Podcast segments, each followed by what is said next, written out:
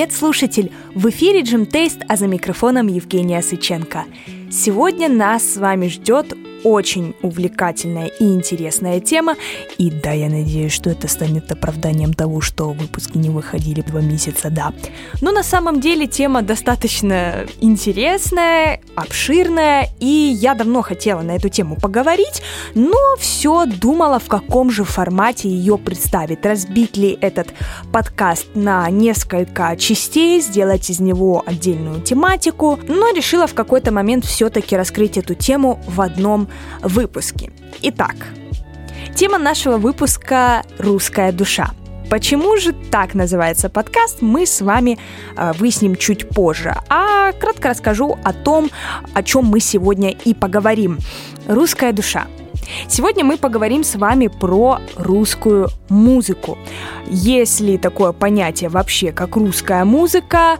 Что это за музыка? Какие периоды она переживала и переживает? И за какие особенности можно назвать музыку именно русской? Итак, пристегнитесь, поехали! Поехали!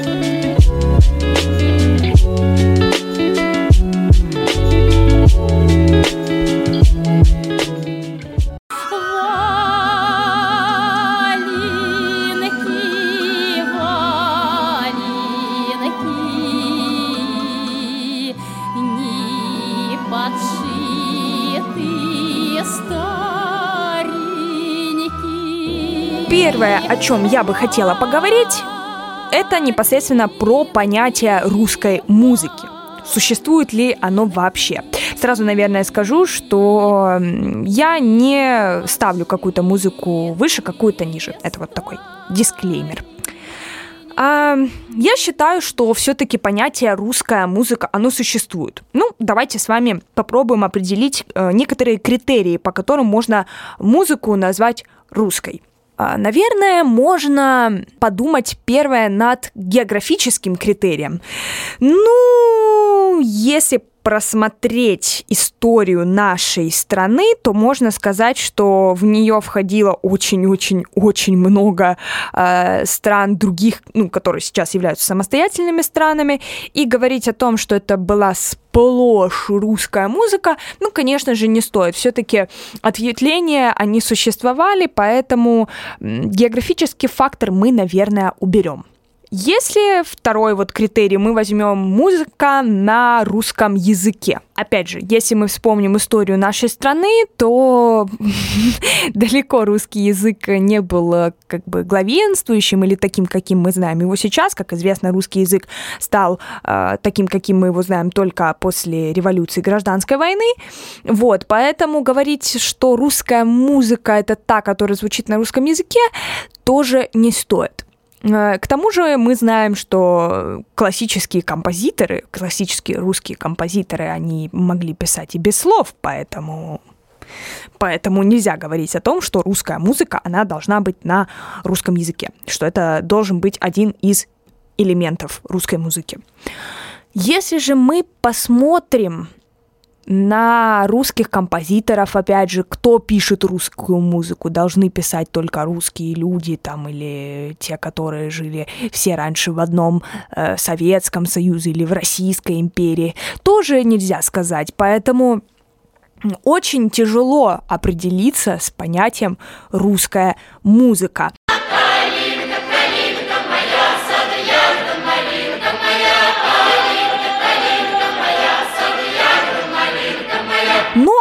Кажется, русская музыка — это не про язык, не про географию, а про душу. Почему я так и назвала, в принципе, подкаст «Русская душа».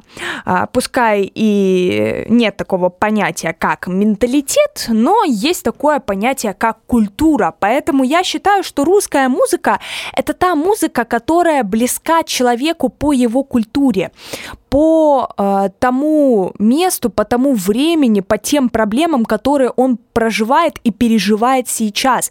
То есть э, я сейчас э, живу в России, в Ростове-на-Дону, у нас там есть определенные какие-то проблемы, определенные какие-то радости, определенные какие-то горести э, в плане там города, страны, и я могу назвать э, эту музыку русской. Почему? Ну, я считаю, что музыка, она все-таки про что-то, и в ней есть определенное содержание. Неважно, это словесное содержание или же музыкальное. И мне кажется, русская музыка, она отражает русскую душу.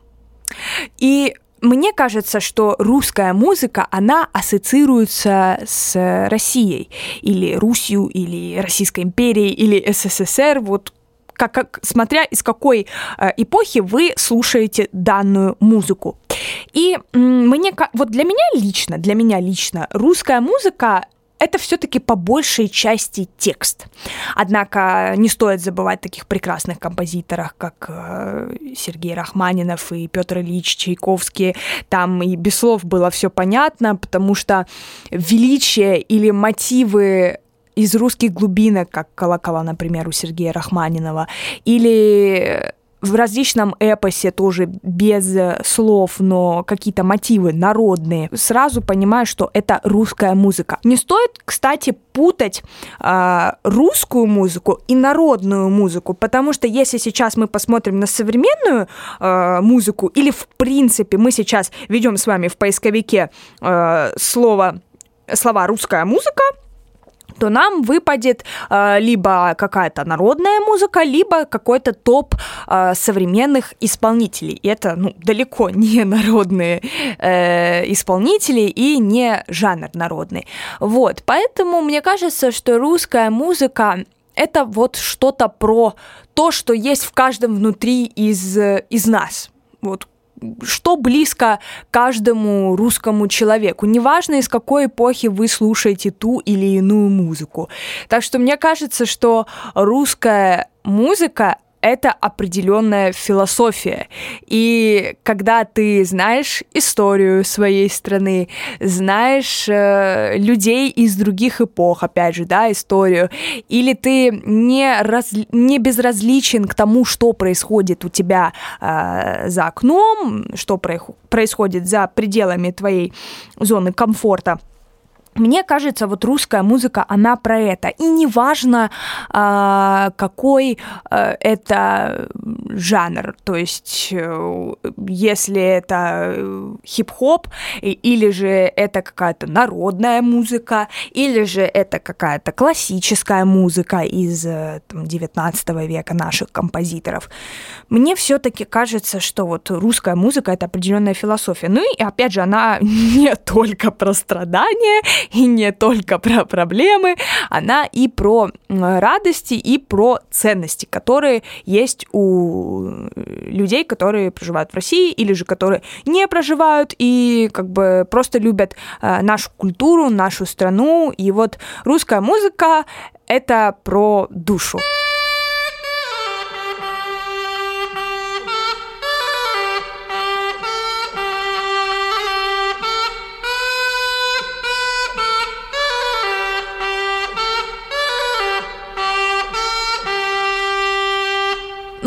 Прежде чем говорить о каких-либо особенностях э, русского музыкального бизнеса, о э, особенность в принципе русской музыки, наверное, стоит все-таки вести некую периодизацию музыки, хотя бы вот такую маленькую, потому что если я буду углубляться в, какой, в какую-либо эпоху или в какой-либо период, это может растянуться еще на много-много подкастов. К тому же э, многие темы, которые я могу затронуть э, в этой рубрике, они могут быть использованы для подкастов с жанрами. Поэтому я просто обозначу краткие периоды, э, которые переживала русская музыка, да и, в принципе, как она зародилась.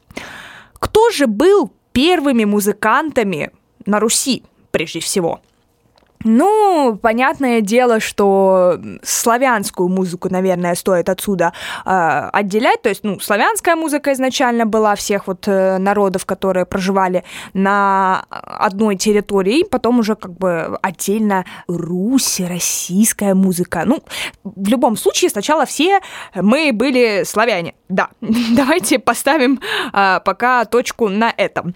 И кто же были первыми музыкантами на Руси?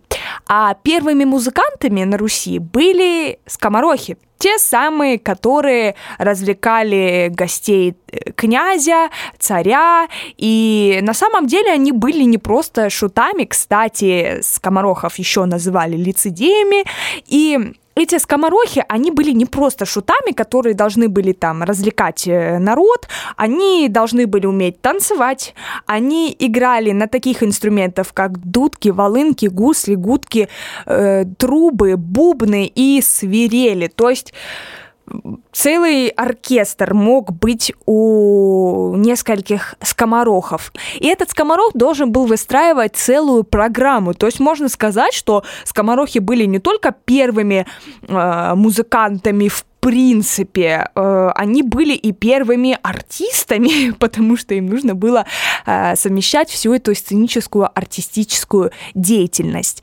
А, кстати, вот первое такое небольшое отличие. В других э, народностях, в основном, и в, у других культур первыми профессиональными музыкантами были именно жрецы, потому что они использовали различные приспособления в виде каменных инструментов, костей, то есть прародители перкуссии сегодняшней, и первые музыканты в остальном мире, так скажем, в основном были жрецы. У нас э, жрецы тоже э, занимались обрядовой музыкой, но все-таки э, больше такой профессиональный вклад, так скажем, в развитие дальнейшего музыкального бизнеса на Руси э, внесли именно скоморохи. А, также, раз мы уже сказали про то, как зародилась музыка, хочется сказать про то, какие оттенки и какие особенности она несла в Древней Руси и в раннее Средневековье. Э, Руси. Э, популярные песни тогда были на гуслях, сидели старцы в основном и э, пели и рассказывали былины. То есть, по сути, это были вот сказания, которые озвучивались э, гусями и вот старцами, и это были часто и сказки. Если говорить про русскую музыку, когда она была еще в своем самом зачатке, то, конечно же, это народная музыка, которая внесла себе а, определенных мифических героев, а, исторических лиц конкретных и а, каких-то мотивов, которые были ото всех э, славян, которые э, проживали рядом. Вот это вот вся русская музыка народная, это вот определенный эпос и пласт э, культуры, который потом прорастал и в других жанрах. Ну вот, например, э, классическая музыка, более такая академическая в XIX веке у нас, э, в России в XVIII-XIX веках, э, опять идет возвращение к народной музыке. В принципе, всегда идет э, возвращение к своим корням, к чему-то тому, что, может быть, мы забыли или то, что нужно действительно вспомнить и добрым словом, и добрым, доброй нотой. Поэтому часто и современные композиторы, кстати, именно обращаются к народной музыке. И вот э, в период классической такой академической музыки, если можно так сказать, э, опять идет возвращение к народным э, мотивам и к народным историям. Ну, например, тот же самый Михаил Иванович Глинка, отец русской оперы. И его опера «Жизнь за царя» это, конечно же, все идет и из истории, и идет из народного эпоса. Снегурочка та же самая, это тоже все идет из народного эпоса.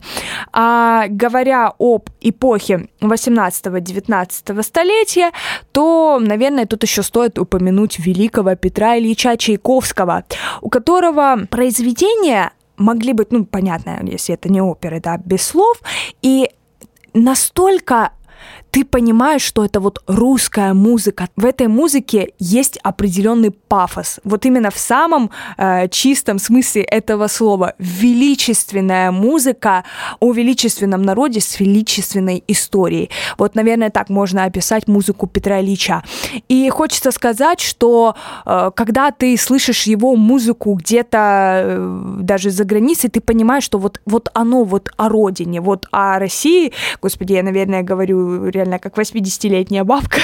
ну, это правда на самом деле, потому что ты слышишь эти мотивы, слышишь эту мощь, это величие, эту любовь, эту силу с первых нот э, этого прекрасного композитора. Кстати, хочется сказать, что одним из отличительных э, элементов нашей русской уже музыки э, туда дальше, вот 18-19 век, да, раз мы уже заговорили про него, это является звон колоколов, потому что, естественно, Россия и Русь э, тесная связь с православием, с греческим, прежде всего, православием, а именно византийским. Поэтому колокола э, раньше, если они отражали что-то э, либо набат, либо что-то тревожное, либо праздничное, да, если мы говорим о каких-то праздничных службах, то э, часто потом вот э, композиторы, которые уехали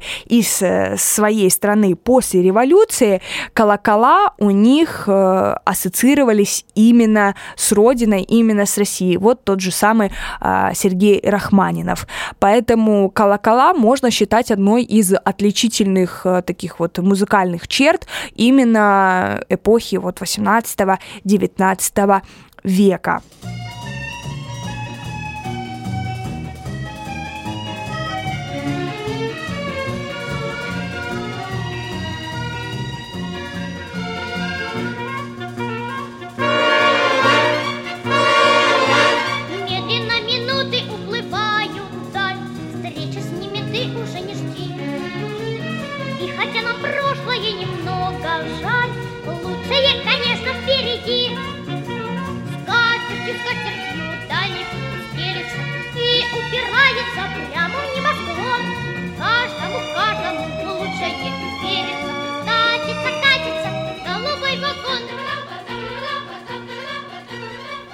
Сейчас мы с вами переместимся э, в уже более позднюю эпоху, а именно в музыку СССР.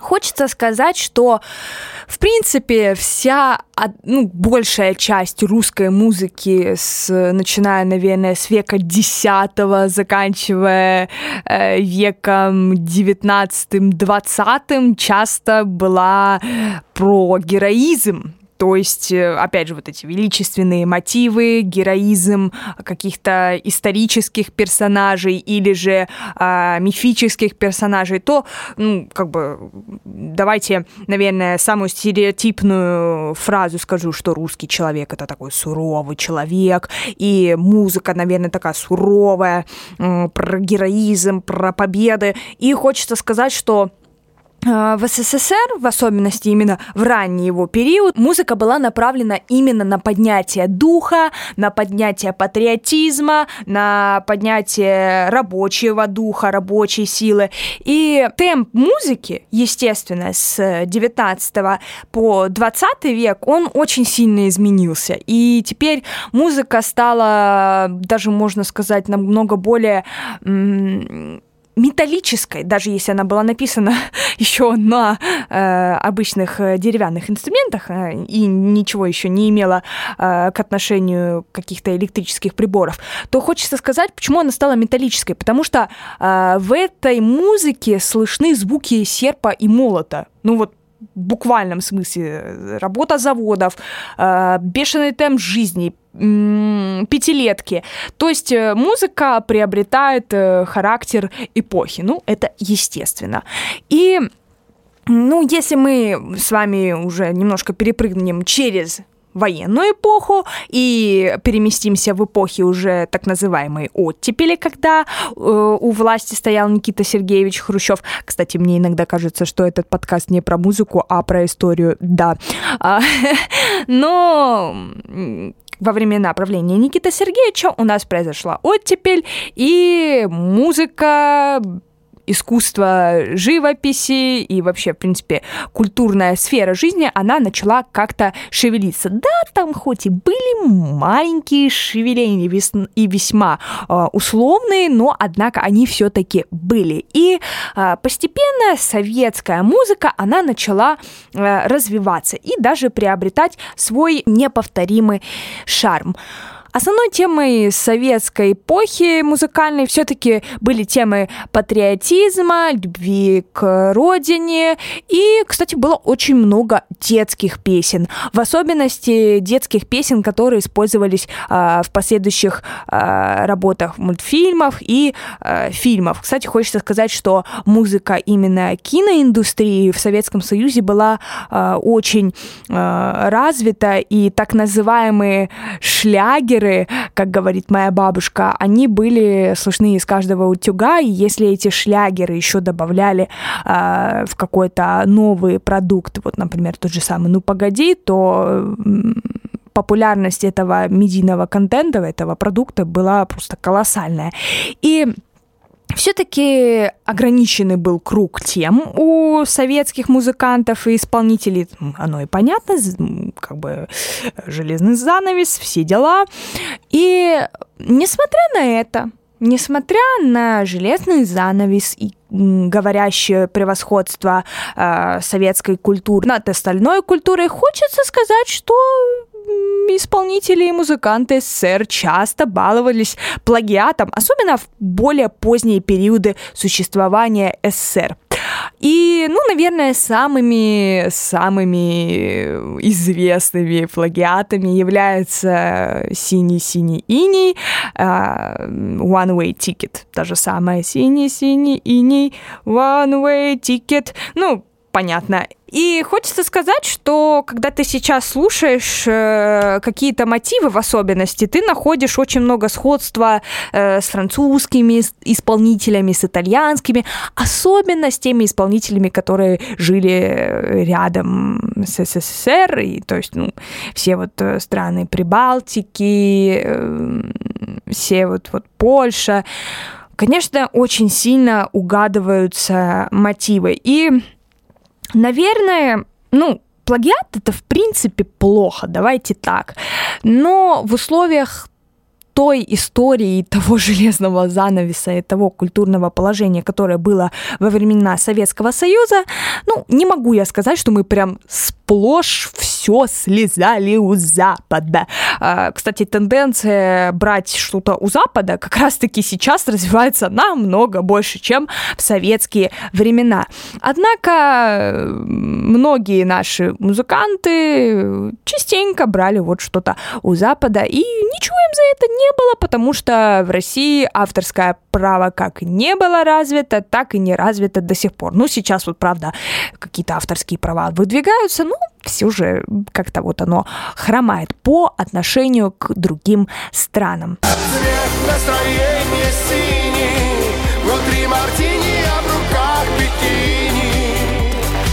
Подписи синий ини, она так чувствует себя. А сейчас мы с вами поговорим про музыкальный бизнес в России в принципе, телевидение, селебрити и звезд э, российского шоу-бизнеса музыкального. Ну, хочется сказать, что бум продюсерского движения и музыкального бизнеса пришелся на 90-е годы. Ну, оно и понятно, потому что э, российская музыка, как и вообще культура, э, с нее упал этот тот самый железный занавес, все стало доступно, э, появились новые инструменты на рынке, как вот в сфере звукозаписи, так и э, появились новые исполнители, которым хотелось заработать и просто покушать. Поэтому бум музыкальной индустрии произошел в 90-е годы. И надо сказать, что очень многие известные продюсеры сейчас сделали свое имя именно в те годы.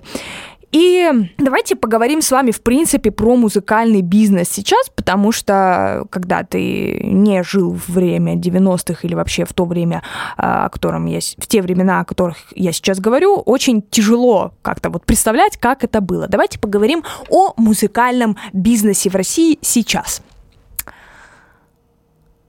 Это проблема.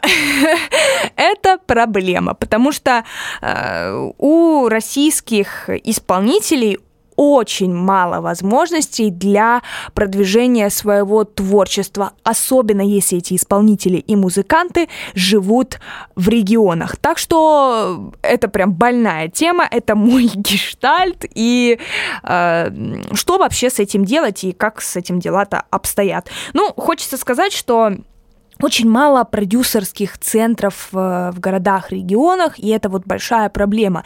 И что все вот эти вот знаменитые мероприятия, фестивали, конкурсы, чтобы на них попасть молодому музыканту, нужно заплатить баслословные бабки, которые ты можешь вложить сейчас в рекламу в интернете, в пиар и даже на запись э, неплохого альбома у неплохого звукорежиссера. Потому что все э, вот эти вот э, конкурсы, вот а голос мы прослушиваем э, детей и, и вообще, в принципе, не детей, а молодых исполнителей, и вот мы им даем путевки в жизнь. Ребят, ну, если кто вдруг интересуется голосом или там его смотрит, задайте себе вопрос, как давно вы видели какого-то выходца из голоса на, в медийном пространстве. Не в телевизоре, где он поет вместе со старыми бабушками и дедушками с шоу-бизнеса, а в каком-то современном медиапространстве. Вот они как будто испарились. Вот они два года там, ну, пять лет максимум, они светятся по городам, ездят, у них какие-то туры, гастроли, все. Все. Потом эти исполнители никому не нужны. И Наверное, еще одной прям большой проблемой э, музыкального шоу-бизнеса является наш звук. Давайте мы посмотрим любую трансляцию какого-то хорошего музыкального, ну, хорошего, масштабного музыкального мероприятия, того же самого э, Муз-ТВ премия, там все сплошь под фанеру. Не потому, что наши исполнители не умеют петь или еще что-то, нет. Очень как раз-таки многие исполнители, такие, например, как Полина Гагарина, петь они умеют просто прекрасно и доказывают это и показывают э, своим слушателям на своих сольных концертах и на других мероприятиях. Но, к сожалению, наша техника и наша работа, работа со звуком звуком устроено так, что проще, конечно, ну, как бы включить фанеру, и если эта фанера заедет, как бы опозориться, и всем будет нормально, да, всем будет классно. Мы в грязь лицом мы не ударим никогда. Да. И, в принципе, если поговорить о музыкальном телевидении сейчас, ну, если раньше, когда вот опять же 90-е, нулевые, это все было, э, вот эти все чарты, они имели значение, потому что э, телевизор тогда смотрели все, и э, люди приходили смотреть эти чарты, смотреть эти концерты, потому что там действительно нет-нет, да появлялись какие-то какие-то новые исполнители. Если мы сейчас посмотрим на любой концерт, который идет у нас какого-то федерального значения, или же просто какой-то концерт по телевизору, то, если это, конечно, не иностранный канал, то мы увидим, что там поют все те же лица по 20 лет подряд. И это просто вот как вечный голубой огонек. Вот на всех телеканалах одни и те же лица. Это, в принципе, проблема телевидения, в принципе, нашего российского, не говоря уж про музыкальную индустрию. Ну, давайте с вами проговорим, наверное, и о плюсах того, что сейчас происходит в музыкальной индустрии в интернете. Ну, Сейчас активно развиваются стриминговые сервисы, например, как Spotify, который вот э, недавно в России появился, SoundCloud и музыка ВКонтакте. Музыка ВКонтакте, кстати, достаточно хорошая э, вещь, и сообщество ВКонтакте с музыкантами, оно помогает как-то вот продвинуть, как-то вот выпустить, выстрелить. И, конечно же, за стриминговыми сервисами и сообществами музыкальными за ними будущее. И на самом деле э, хочется верить, что найдутся деньги у каких-то добрых людей, спонсоры, которые захотят э, на серьезных э, щах продюсировать всех молодых музыкантов э, не только в интернете, но и на больших каких-то продюсерских площадках, которые дадут им путевку в жизнь по гастролям по России и всему миру. Потому что стриминговые сервисы стриминговыми сервисами в интернете прослушивания, а когда вы идете на живой концерт, это, конечно же, живые эмоции, и их не заменит вам никто.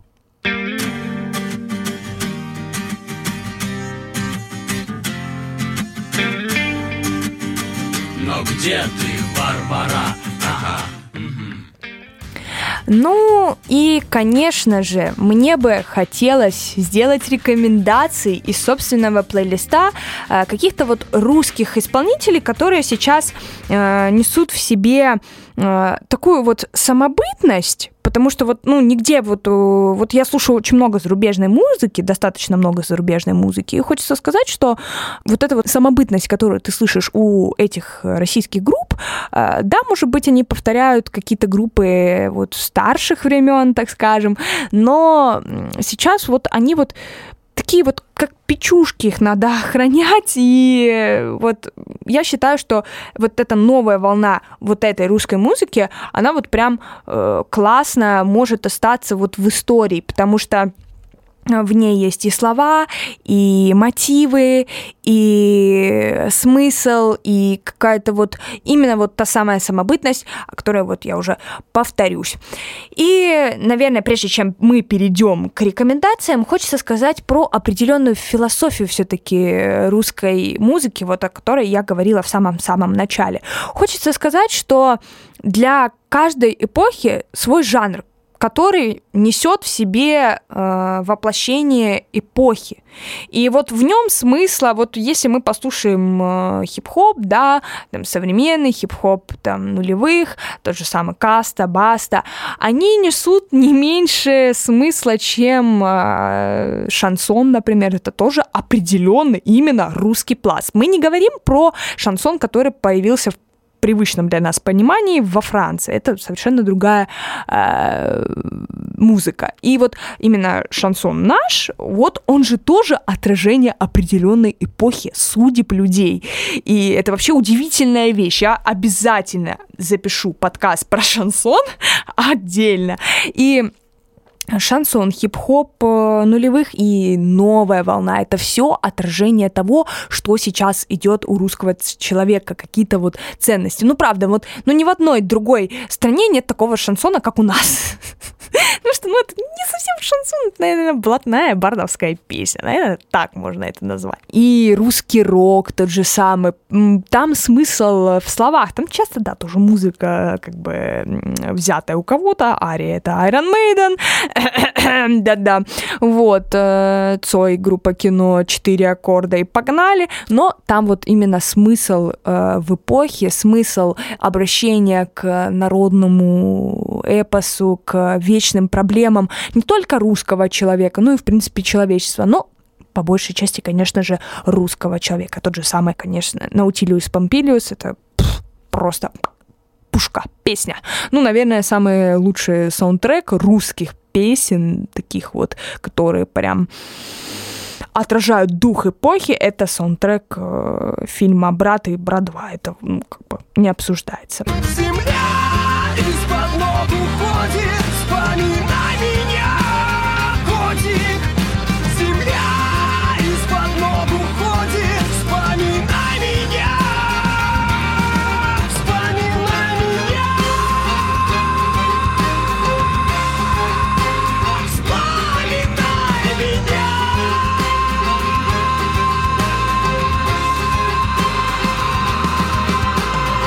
А мы с вами переходим к рекомендациям из моего плейлиста. Давно я не рекомендовала вам именно чего-то того, что вот сейчас слушаю с удовольствием, с большим-большим удовольствием.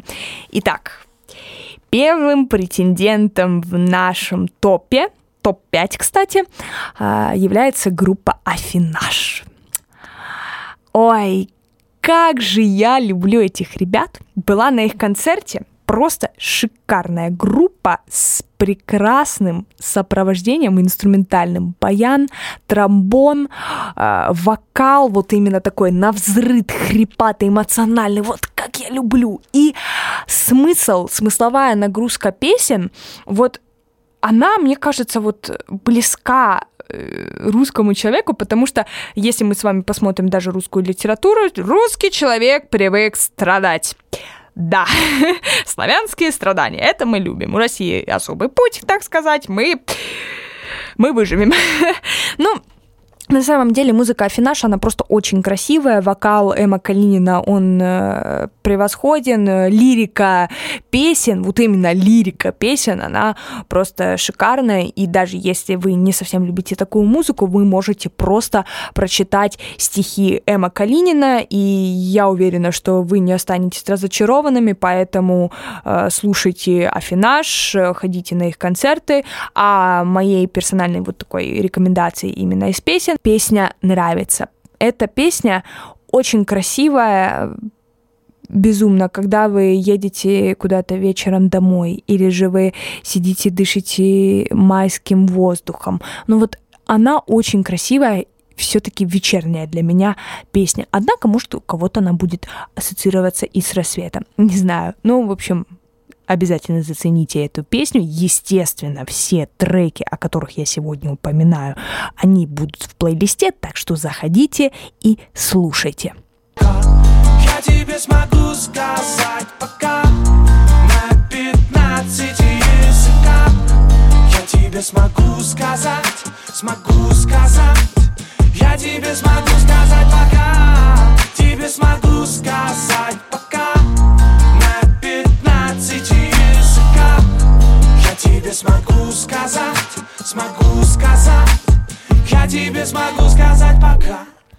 Следующий исполнитель золота. Золото английскими буквами, да. А, достаточно интересный исполнитель с современной аранжировкой. Я даже не знаю, к какому жанру его можно причислить. Вот если Афинаш, я не сказала, Афинаш это нео-шансон, я не знаю, но они, по-моему, так себя называют.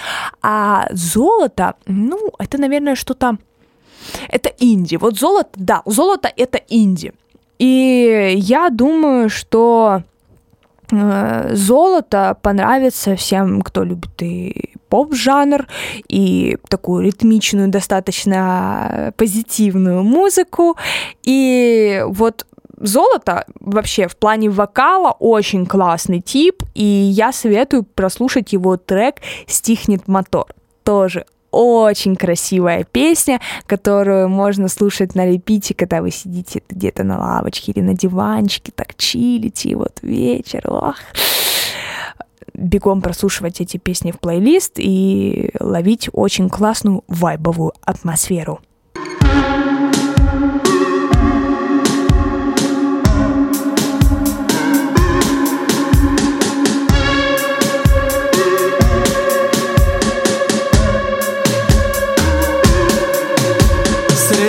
Берез, болот и звезд Цыганских свадеб, волчьих слез. Мне нет места. Но разгребая пену дней во тьме пустых госпиталей Я был весел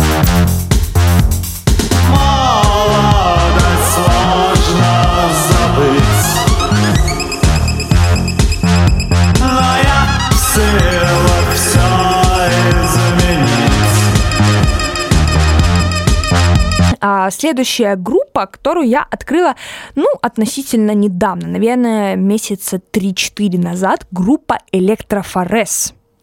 Да.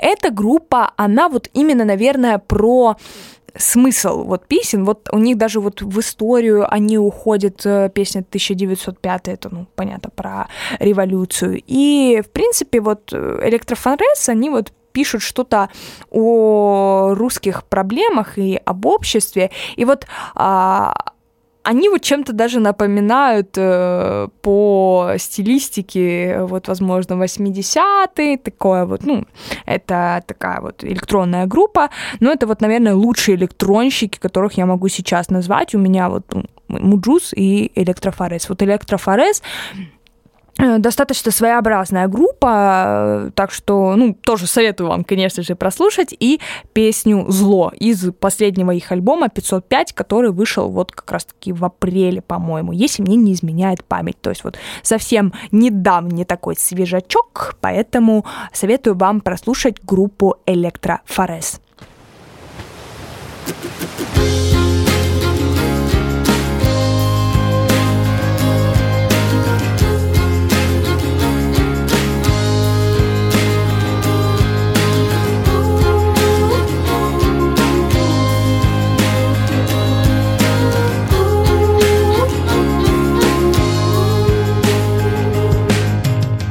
Олег Шанович. Этого исполнителя мне посоветовали мои друзья. И хочу сказать, что вот Олег Шанович ну да, музыка там, конечно, красивая, она присутствует, она есть, она вот тоже такая э, вайбовая, теплая, но Олегшу стоит слушать как именно автора поэта, потому что вот именно то, как он читает и э, то, как он поет, скорее всего, вот именно относится больше к такому авторскому прочтению стихотворений собственных под а, а, сопровождение, э, под аккомпанемент музыки. Так что хочется сказать, что вот э, Олег Шанович это скорее вот для меня поэт-музыкант, нежели чем просто вот как бы музыкант, да, вот. И Олегшу стоит прослушать именно ради текста, потому что вот эта музыка, которую вот тоже подумать над ней. И здесь я не могу сказать, что там прям Русью пахнет. Нет, это скорее всего просто вот душевная такая музыка, которую вы можете послушать вообще в любое время дня и ночи, подумать о чем-то своем, вспомнить что-то хорошее. И вот я советую вам вспоминать э, что-то хорошее и улыбаться под песню «Тихий океан». «Тихий океан» Олег Шанович. Наслаждайтесь.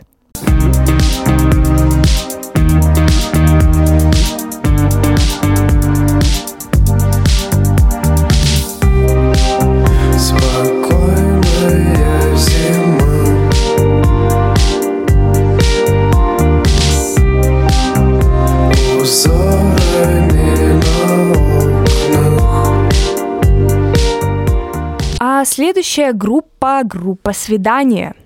Ой, очень красивые такие ребята, которые у меня ассоциируются вот э, максимально с э, весенней такой погодой, э, свиданием действительно каким-то, потому что э, музыка очень мелодичная, очень такая на расслабоне, и тут э, стоит идти именно за софтовым вот таким вот звучанием и текстом, опять же, не сколько про Русь, сколько про красоту. И песня «Кавказ» э, просто замечательная композиция для поездки где-то на электричке или на лодке, возможно. Ну вот прекрасная поездка, вот даже можете рвануть на Кавказ с песней «Кавказ» группы «Свидание».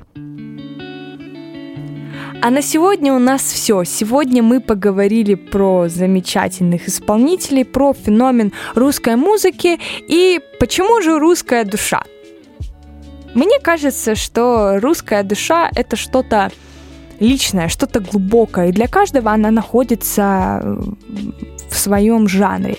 Но вот мне кажется, у каждого человека есть какие-то русские исполнители, которые он, прослушивая кучу разных зарубежных исполнителей, он все-таки возвращается вот именно к русским исполнителям и находит там что-то свое. И я вам, дорогие слушатели, желаю тоже найти что-то свое, какого-то своего особенного русского исполнителя, потому что э, русским исполнителям, молодым русским исполнителям нужна очень ваша поддержка.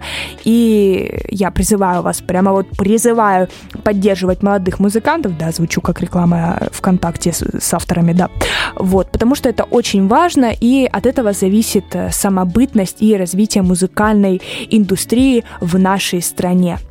Слушайте хорошую музыку, хорошего вам настроения. Пока! thank you